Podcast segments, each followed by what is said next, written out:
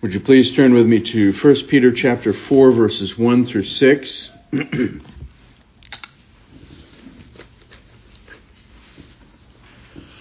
First Peter chapter four, verses one through six. I remind you, this is God's holy, inerrant, and infallible word. Therefore, since Christ has suffered in the flesh, arm yourselves also with the same purpose. Because he who has suffered in the flesh has ceased from sin, so as to live the rest of the time in the flesh, no longer for the lusts of men, but for the will of God. For the time already past is sufficient for you to have carried out the desire of the Gentiles, having pursued a course of sensuality, lusts, drunkenness, carousing, drinking parties, and ab- abominable idolatries. In all this, they are surprised that you do not run with them into the same excesses of dissipation, and they malign you, but they will give account to him who is ready to judge the living and the dead. For the gospel has for this purpose been preached even to those who are dead, that though they are judged in the flesh as men, they may live in the spirit according to the will of God. Let's pray. O Lord God, once we were dead, and one day we will die in the flesh, but we will be raised again.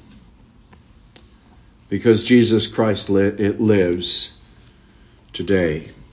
O Lord, we pray that you would revive us according to your word, cause your word to take good root in our in the soil of our of our hearts. And we pray, Lord, that you would help us to bear fruit in keeping with the faith and walking in grace and delighting in our Savior.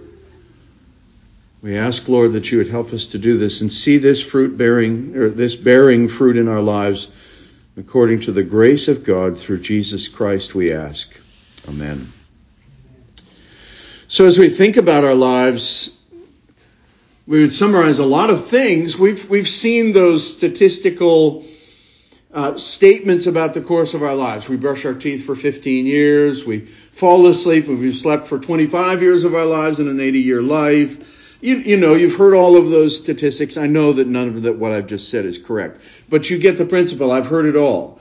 Um, you sleep for an inordinate amount of time. You you cook for you know three years and a half. Uh, you, you go to the bathroom. You you take a shower for at least a year and a half's worth of time. Well, let me ask you a question. Let's add one to that list. How much of our time in the course of our daily lives has been used in sin and things which contradict the Word of God? That's a good question. That's where Peter has us thinking this morning. He's asking us right off the beginning, in verse three, not right from the beginning, but right in the middle, for the time already past is sufficient for you to have carried out the desires of the Gentiles, having pursued a course of sensuality, lusts, and et cetera. He's going to make a point about godliness. He's going to make a point about Christ-likeness. He's going to make a point about what it means to live as a Christian in an ungodly world where there is nothing but darkness and destruction, and fleeing from Jesus Christ and the constraints of the gospel and of life with God. And he's going to ultimately make the point that being or pursuing Christ-likeness is the purpose of the believer's life. It's why God has saved you and why he's redeemed me. But he wants to ask us, he's going to goad us into thinking, how much of the time of your already past life has been used in sin, and haven't we done enough of that? Haven't we used and misused enough of our lives, wasted enough of our lives in the pursuit of sinful perspect- uh, sinful practices? You know, cursing, idolatries of various kinds, pursuit of lusts, wasting of time, all of those sinful things. How many years have I spent in anger and frustration, bitterness, and being angry with my beloved spouse or with my children or with other people, only to have it eventually dissolve, and or for me to realize, you know, I was at fault. I've sinned against the Lord. Lord, forgive me for being angry. But think about the sheer waste of time. And Peter wants to encourage us to think about being Christ-like. And it's, so he says, look, if you look at your life, if you examine the totality of your life, haven't we used enough time? Haven't we wasted enough time in the pursuit of sin?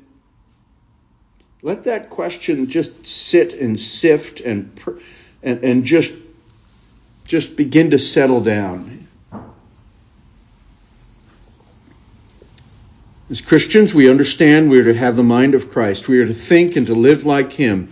But one of the most significant factors in being motivated to do this is to consider how much time we have wasted in the pursuit of sin. And so Peter wants us to take up seriously the calling to be like Christ.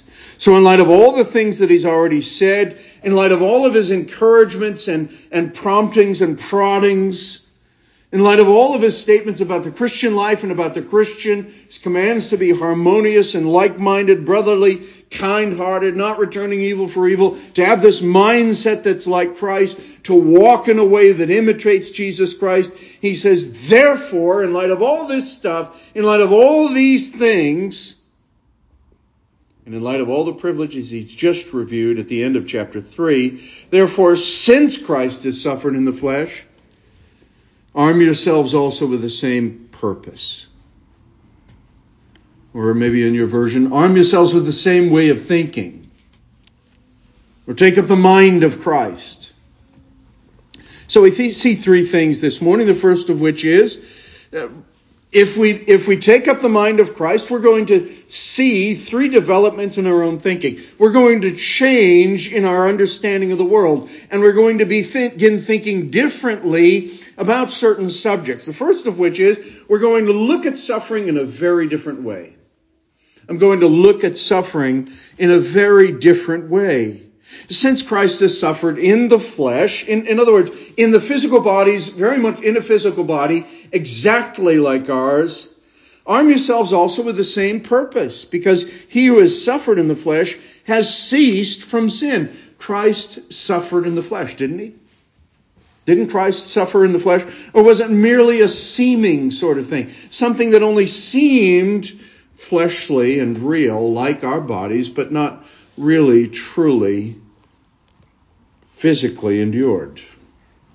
That maybe Jesus was only spiritually present there. The Son of God was only spiritually present in another person's body. He felt what that person endured. No. Christ suffered in the flesh, a core tenet of the Christian faith. If you don't believe this, then you don't believe the gospel. You must believe that Jesus Christ suffered in the flesh. Otherwise, why believe? What's the point? As those who suffer in the flesh, as we understand the nature of the flesh, it's vital that we understand, that we believe that Jesus Christ suffered in the flesh. It's vital that Christ did suffer in the flesh. Otherwise, how can he redeem sinful flesh? Christ suffered in the flesh. He was tempted in the flesh. He was ridiculed in his body. He was ridiculed regarding his appearance. He suffered the deprivations of hunger. He was exhaust, he experienced exhaustion of spirit. He was discouraged. He experienced the height and range of human emotions. He had mental anguish, physical suffering in his flesh due to whips and beatings, the indignities of persecutions, ridicule, spitting upon, his dishonor at the hands of those who took him and took his life. He bore the cross in pain and his weakened condition with a crown of thorns on his head, bleeding from his head, bleeding from his hands and feet, being nailed to the cross. And he endured a cursed death and yielded his spirit in utter agony. Christ suffered in the flesh. Why should I care? Because if Christ is, did not suffer in the flesh for you, then you're not saved. You're not redeemed of your sins. No one has made payment for your sins, and it is an impossibility for you as well. There is no atonement. There is no satisfaction before the Father. There's no expiation, no propitiation. The wrath of God is still very much against you. so we must believe, and so it is true. And because it is true, we believe Christ suffered in the flesh. This was proven in the other three chapters. Peter has made this clear. And now he says, in light of this fact, in light of this theological reality, in light of this understanding that Jesus Christ suffered in the flesh, you too arm yourselves with the same way of purpose or the same way of thinking. Jesus suffered. The word is pasco. It's from pasco. It's Uh, pathentos, to feel. It's to undergo the full sensory experience of human experience. And it says that he, he, he suffered. And it, the word literally is over us. He suffered for us, for our sakes. Since he suffered in this way, we need to think the way that he thought. Well, why should I? Why am I not entitled to live my life the way that I want? Why should I? Well, who are you to tell me how to think? Well, Jesus endured suffering for your sake and for mine. Sometimes we do things for our children, our smaller children. When they're young, they take it quite for granted. And, or maybe we've done a good thing for, for an unbelieving neighbor or someone else at work, and we thought, I'm going to do this for them because, you know, I care about them. And they never said a thing. And we get a little bit indignant. We say, well, look at what I did for you. And they come asking for another favor. And we say, well, I already did something for you. And, and you were not grateful.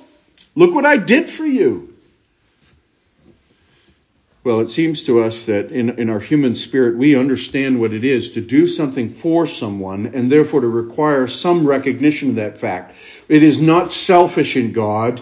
It is, it is not dishonoring to him to have such a zeal for his glory that he says, look what I have done for you. My beloved son has died, suffered in the flesh for you in order to redeem you in the flesh so that one day you will be raised to new life in Christ. Therefore, yes, I have a claim on your life. Yes, God has a claim upon our lives. He has a righteous claim. We, he is entitled to it. We belong to him. We are redeemed for his purposes. He has a righteous claim upon us, not only because he is our creator, and of course he is, not only because we are his creation. Yes, indeed, we are. And not just because he's God and he has a right to command it, but because Christ, who is God, gave himself for us in order that he might redeem us. So since he suffered in this way, we need to think the way that he thought. And in, in, as we do this, one of the initial things that comes to us is that we have to, we have to look at suffering in a very different way. Why do I endure suffering? Why, do, why is my life filled with suffering? Why do I experience, and we talked about on Wednesday night in Bible study, what suffering looks like. Oh, loneliness, joblessness, concern about finances. When we get up and we, and our bodies hurt and our ankle hurts and, and our back hurts and, and the doctor tells us yet again that there's another immunodeficient disease that I have. And that, well, I have osteoporosis, and that every day from here on out is going to be just a little bit more sore. Well, the dentist says, well, you're going to have to replace that tooth, and it's only going to cost a, a small sum, which we're happy to put into split into fifteen thousand payments of about three thousand dollars.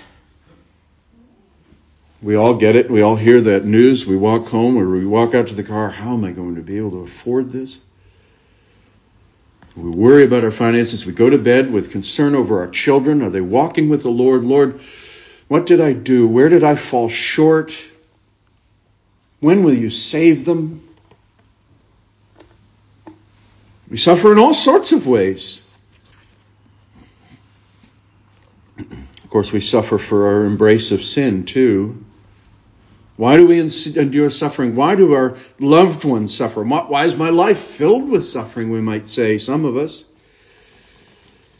Well, there are all sorts of different ways in which we suffer. And I, I just say that if you don't attend Bible study, you're welcome to. And if, if anyone who is listening or watching would like to be a part of the Bible study on Wednesday evenings via Zoom, you're welcome to. Send me your email and we'll happily add you to the list.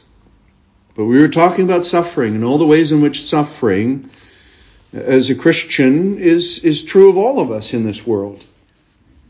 But there's a discoverable purpose in suffering, and it, and it is that it would yield, its purpose is so that it would yield the fruit of repentance and turning away from sin and the embracing of righteousness. There are two big words, mortification and vivification. In other words, the, the decaying away of the patterns of sin in us. In other words, the subduing of sins. Doesn't mean sinlessness, something which we can never achieve in this life. But it means that sin and its foundation in our life is decaying slowly, day by day, year by year. That the hold that sin once had on us has been lessened. And by the grace of God, we don't do all the things that we used to do. And more than that, in vivification, now, I love the law of God. I love the restraints of the Bible and of the commands of God to abstain, yes, but also to do. That's what the psalmist says. And he says it because he's redeemed, because he, he's discovered what it means to be free of the tyranny of sin.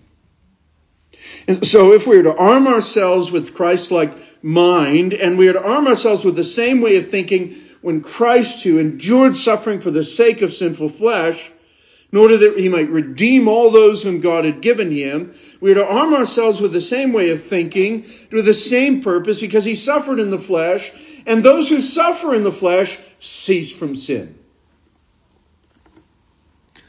So when you encounter suffering, and you, you look up, or you sit up in your bed and you realize, I've been deeply lonely. Or you awaken in the morning and you say, I don't know how to face the day. My thoughts are so anxious. And as I think about my life, I wonder about how and why I should even live.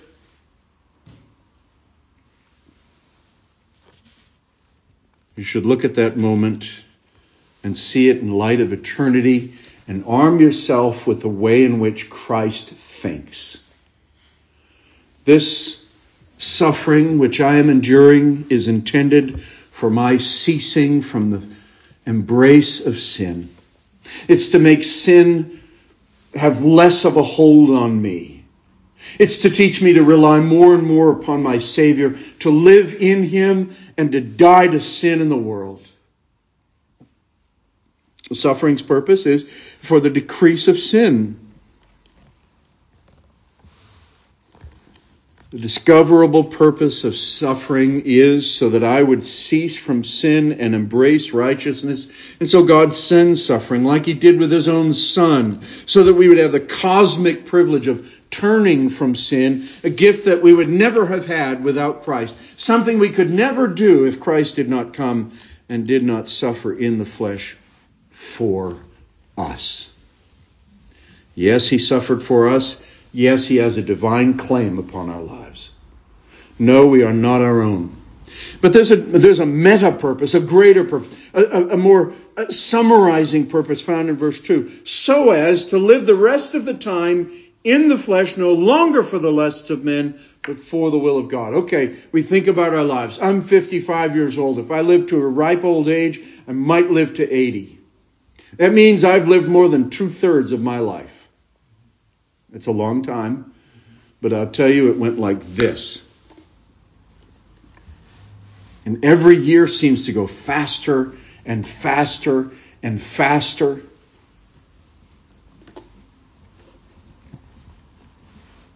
And if I think about the totality of my life, I I, I, I would almost despair of life altogether if, if, if I didn't have the grace of God before me at the same time. But Peter's saying, look, think about the totality of your life. Haven't you spent enough time sinning?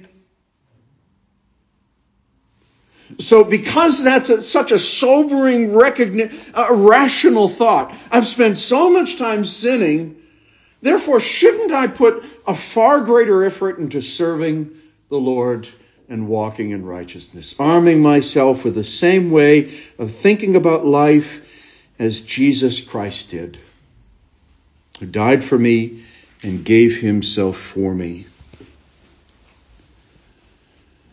all for whom Christ suffered and died, and now who and, and who he now live, should spend, we should spend the rest of our lives not indulging in the lusts of the flesh, the appetites of every knowable kind, but for the will of God. Let's, let's, let's, let's acknowledge this right now.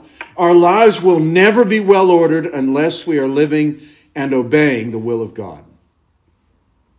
Your life will never be well ordered. Your life will never be one filled with joy and of a sense, an apprehension of the blessings of God, unless we are submitting to the will of God and obeying Him. And I give thanks to God that little by little, day by day, He enables me by His grace, and He is doing the same with you, to obey Him. If you're His child, we're all at varying stages in growth, but we're all growing. Every last one of us. If you're not, then you're not a child of God. We need to believe the gospel. There's, there's good hope here.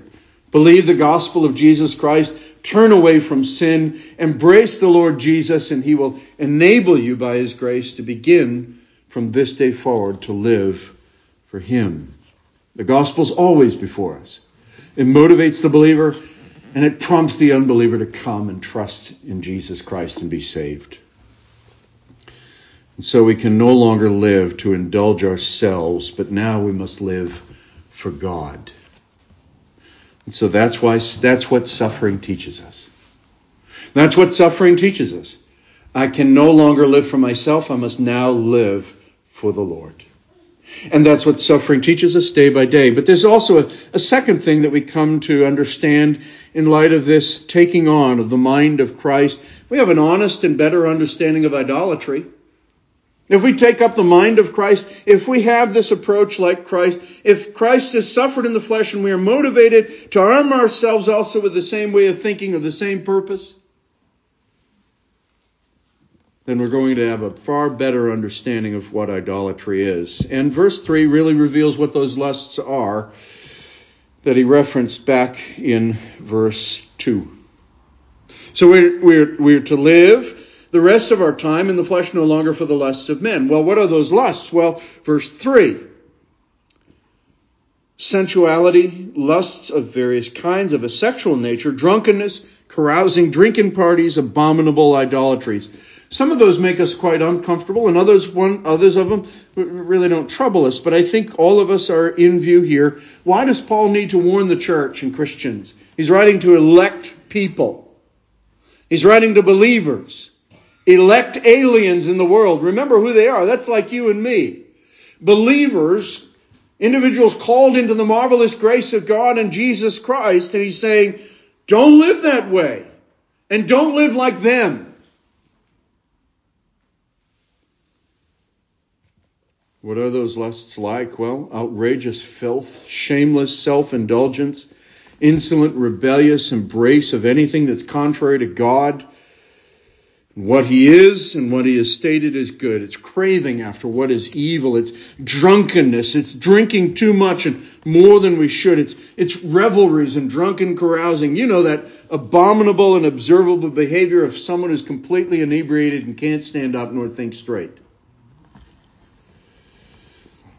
Idolatries, though, is the one that kills me.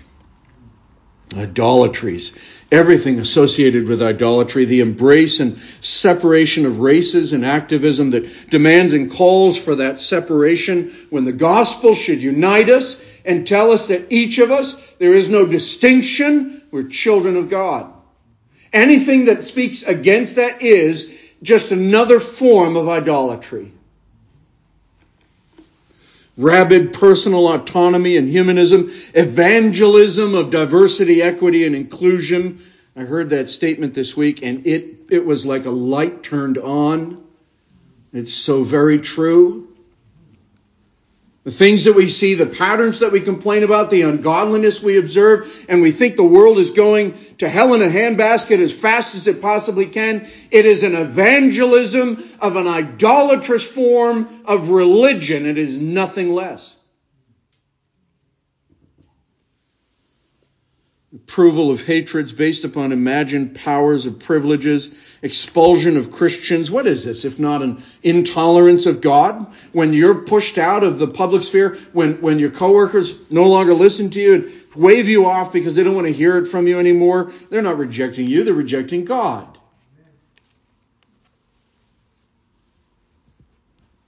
Expel Christians from the public sphere and from service and public service. You say your faith shouldn't inform your public decisions at all. You're saying, God, we have no use for you. As a country, as a people, we have no use for you.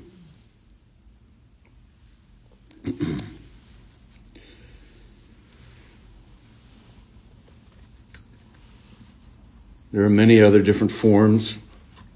Forms of homosexuality, the embrace of a lie, the gods of sexuality, illicit and non-committed sexual infidelity, homosexuality, throwing off the shackles of covenant and purity for self-indulgent sex, gods of social media and influencers. What are influencers doing? Influencers are saying, look, look at me, imitate my life, buy what I buy, buy what I'm selling you, drink the elixir. Oh, it's it's just like the, the people of old who used to go around in the wagons and say, look at, all you need to do is drink this elixir that's got snake venom in it, and, and if you drink it, it's going to make you better, and all it does is make you drunk, you feel better a little bit about your life, and that's all it really is. It's the snake oil salesman of old. The influencers are saying, look, if you do what I do, if you drink what I drink, if you think the way I think, if you talk the way I talk, if you walk the way I walk, don't they all talk the same and walk the same? Then you'll be just like me. Come and be conformed to my image. It's, it's nothing less than idolatry. Oh, but they have millions of followers. They are to be sacrificed to and followed and revered. They're to be imitated in all their foolishness. There is the evangelism of transsexualism, imagining that one can become something that one is not and never will be. It defies the Creator's design and purpose. The street cred that says that we have to have the notches of criminalism and all of the accessories that call for the worship and imitation of perpetrators and as a godlike figure who can do as he pleases and escape justice and God's justice.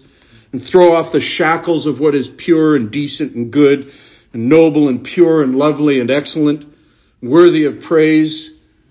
We worship the gods of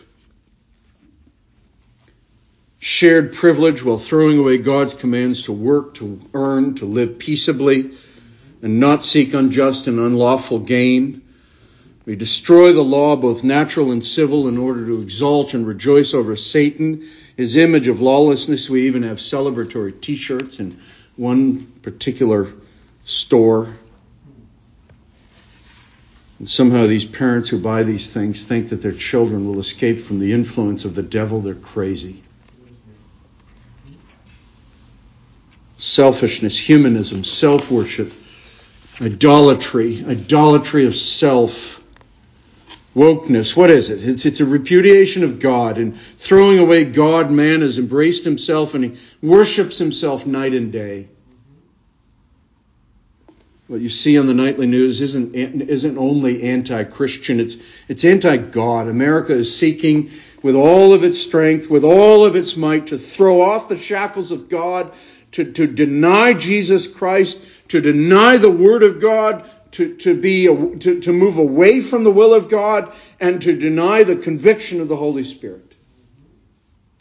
America is saying, I do not need God. And so what must you do? The Christian has to say, no, I cannot live this way. Amen. No, I cannot go with you in your debaucheries. No, I will not be an adherent of your idolatry. No, I will not get sucked up into this craze. No, I will not live that way. No, I don't want to look like you. No, I don't want to be like you. No, I don't even believe you. No, I will not surrender myself to something else because Jesus has given himself for me. And so all that I can do, my highest privilege over the course of my life, is to give myself back to Him. To give back every day a little bit more of myself and to say, Lord, take it and overrule my life and make it worthy of You. I can't embrace this evangelism of idolatry because I, I serve a God who has suffered for me so that I would not embrace anything contrary to Himself and His manifest glory in His suffering Son, and so that I would participate in the life of Christ and I would have the mind of Christ and thus know happiness and joy in the midst of suffering because I understand why I suffer and the good that it does for me. Christians are capable of retaining idolatries, though, of a seemingly less evil nature as well. The God of my own opinion. I'm right, you're wrong. You don't agree with me, I'm out. I'm leaving. I'm going to another church. How many times have we seen that? It's nothing less than the idolatry of one's own opinion. God's Word commands us to be in harmony with one another, to seek peace, to seek unity, to pursue it. We're only half-hearted creatures, aren't we?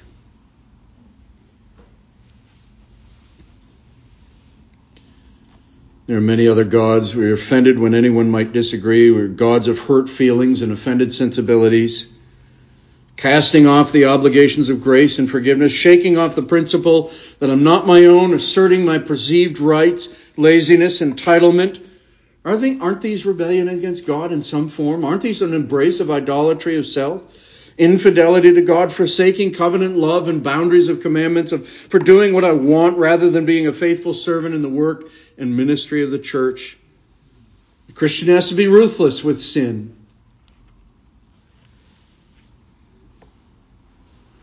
Now let's let's make this argument very, very clear. You're not saved on the basis of your turning away from sin. You turn away from sin because you have been received in the beloved Son of God. We turn away from sin precisely because we've been justified by grace. We're not seeking justification. We are taught in the Bible that we have been justified by grace through faith in Christ Jesus. God is glorified in our salvation. We cannot justify ourselves. But the justified person will bear fruit to the glory of God. And the justified person understands and has a renewed understanding that the way of walking in the will of God, submitting to the will of God, is the life that is blessed. Where you experience the blessing of God, the greatest joy, the deepest happiness. That it's there where our soul's delight is, in doing the will of our God, our Father. Nothing makes us happier.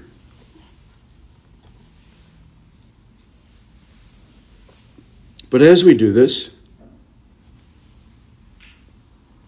we need to argue this very thing. We need to state this very clearly. You know, I've, I've spent enough of my life on useless and vaporous things, worthless pursuits.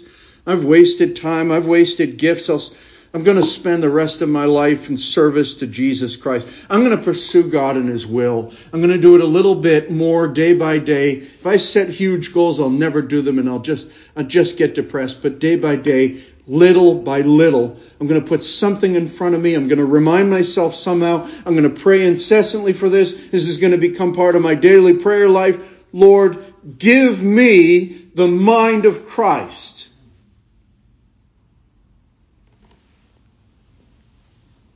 Let me draw pleasure from this and joy eternal. But more than that, let my life be an offering of thanks to the God who has saved me and given Himself for me. The psalmist cries this in Psalm one nineteen, teach me, O Lord, the way of Your statutes, and I will observe it to the end. Give me understanding that I may observe Your law and keep it with all my heart. Make me walk in the path of Your commandments, for I delight in it. Incline my heart to Your testimonies and not to dishonest gain. Turn away my eyes from looking at worthless things. And revive me in Your ways.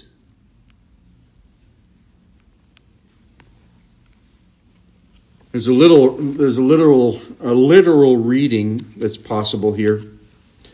How does the world respond to this when a Christian takes seriously their calling to live for Jesus Christ and to have the mind of Christ? They think it's strange that you're not racing together with them into the same prodigal bubble puddle of blasphemy. Let me repeat that. They think it's strange, as, as I went through the text, the Greek text, this is, this is the literal translation I came up with. They think it's strange that you're not racing together with them into the same prodigal puddle of blasphemy. In our English Bibles, it's translated, they're surprised that you don't run with them into the same excesses of dissipation, they malign you. They think it's strange that you don't jump into the same puddle of blasphemous idolatry with them.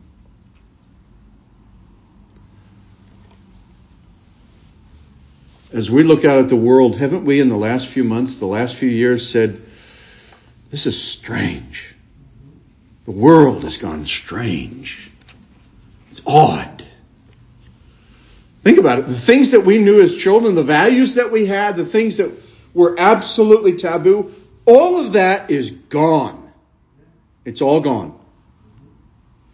And it's not going to come back. Where where have you ever observed any kind of a, a renewal of societal cultural values? Only when that society is destroyed by its own sin and God raises up in another place a people holy and zealous for good works. They think you're weird. They think you're bizarre. They think you're odd. They think you're strange. And the spirit of those things is simply that they will, they're going to talk evil about you. You're whacked. You're odd. They roll their eyes when they speak about you. But that's okay because Paul, Peter has already made it clear. You are strangers. You are aliens. You're not of this world.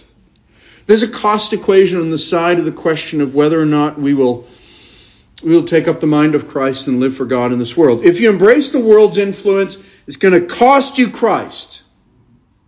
If you embrace the world and its influence and you say, I'm going to go with the stream, I'm going to embrace the new values, certainly the Word of God changes, and this is a new age, so the Word of God has to change with it, you've lost Christ. And every church out there with a rainbow flag on the front has lost Christ. Unless that rainbow flag means exactly what it was when God established it. That it is a promise of His coming again, of His refusal to destroy the world again through a deluge. That's what it is. God's promise of salvation. But if you embrace Christ, the world will hate you. That's the other side of the equation. If you embrace Christ, the world will hate you. And but, but we're encouraged in this because Jesus said, they will hate you because they first hated me.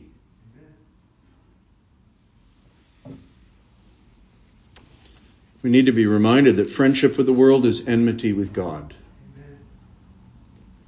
So the last thing that we see in this passage is that we are to live, if we have, if we take up the mind of Christ, if we put on the, the whole thinking of Christ and we begin to think in a Christ-like way, we're going to live and anticipate in the anticipation of Christ's return. And that's that's what he says in verse five. They, as we think about the ungodly, what's going to happen to them? They've made fun of us. They think we're odd. Their minds are so skewed. In Romans one, they've exchanged the truth for a lie. And as they look at you and me, they think, oh, they're weird.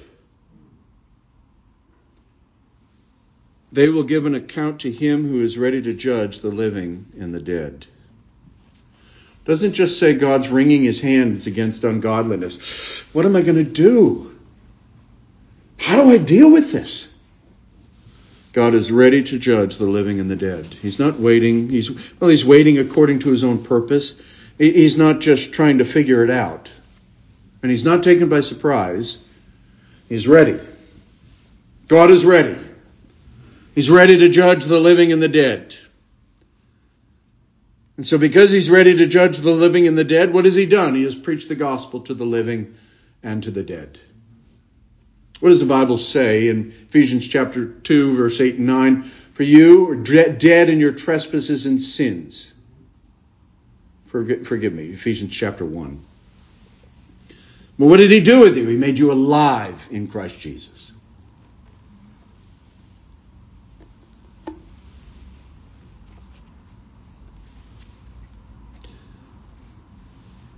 And so what do we do? Well, what's going to happen to the people that think we're weird, that have no interest in God, who have embraced idolatry and every sin? They'll give an account to the one who is ready to judge the living ones and the dead ones, literally.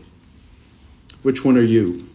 Well, if you're on this, if you're listening to me and you hear me, you've not yet entered the grave. You are a living one.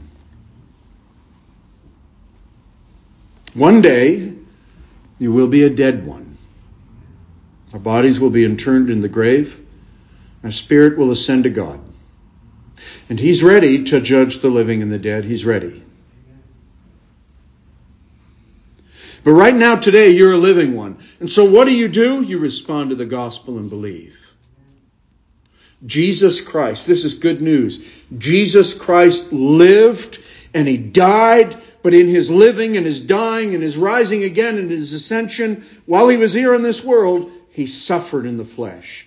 He suffered in the flesh so that you who now live in the flesh might have everlasting life.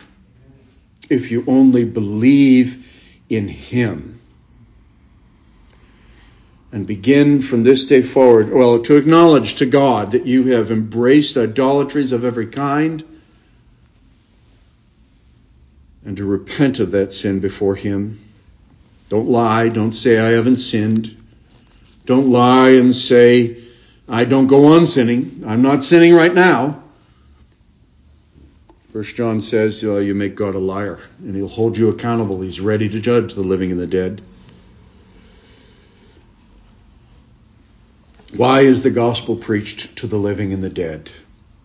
Because the dead were once alive, and when they were alive, they too beheld the gospel of God.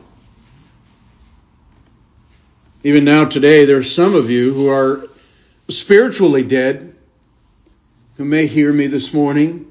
You're spiritually dead and you, you, you haven't known it. You've never understood this. But maybe now today you've come to recognize I am dead. There is no spiritual life in me.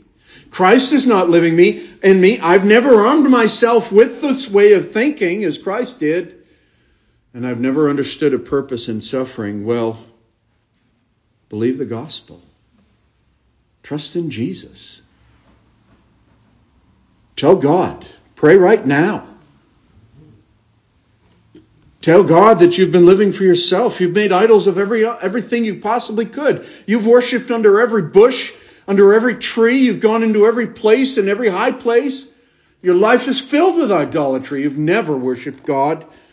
So the day has come now when you must bend the knee to the only God and trust in him. All flesh is as grass and dies. Even so, those who believe, when they die, what do they do? How do they live? They live in the Spirit. When you die, you will go to your God. When you die, like the thief on the cross at Christ's hand, you will ascend to him and be with him, instantly in paradise. If you die today, there is nothing to fear, only life eternal to be gained. After we die, we will be with the Lord. There's no greater consolation. There is no more solemn blessing in all of life. When we pass from this world, we will be with the Lord. And so if that if that is true of you, arm yourself with the way in which Christ approached suffering. J. Oswald Sanders tells the story of a native missionary in Indiana. He walked barefoot from village to village, preaching the gospel, and after trekking one day many miles, full of discouragement, he came to a village. He tried to share the gospel, but he was refused, and he was driven out of town. He was exhausted, laid himself down under a tree near the edge of his village, that village, and he slept. When he woke up, the whole town was hovering around him. It's a little scary. entire town had gathered around, and the headman of the village said, he confessed that they came to look him over while he was sleeping, and when they saw the missionary's battered and blistered feet, they concluded that he must be worthy to be listened to. They became eager to hear the message this man was willing to suffer for. In Isaiah fifty-two, verse seven, it says, "How beautiful on the mountains are the feet of those who bring good news." The gospel has been preached to dead men and dead women and dead children, lost in their sins, dead in their sins and trespasses. The wages of sin is death. But the free gift of God is eternal life through Jesus Christ. And that is your heritage and your inheritance in Christ Jesus. So as you see other dead men and women around you, have compassion and share the gospel with them. Display the gospel in your conduct and way of life. And be ready, as the Apostle Peter said in chapter three, to give a good answer, filled with grace and love, with mercy, and with all kinds of patience, for the reason, for the hope that you have in Jesus Christ. You see how interconnected all of this is? If you've got nothing to say, maybe you haven't experienced the grace of God through Christ. But if you have, there's much to say. May God open our mouths. May God make us faithful witnesses. And may God in His grace give us the mind of Christ. Let's pray.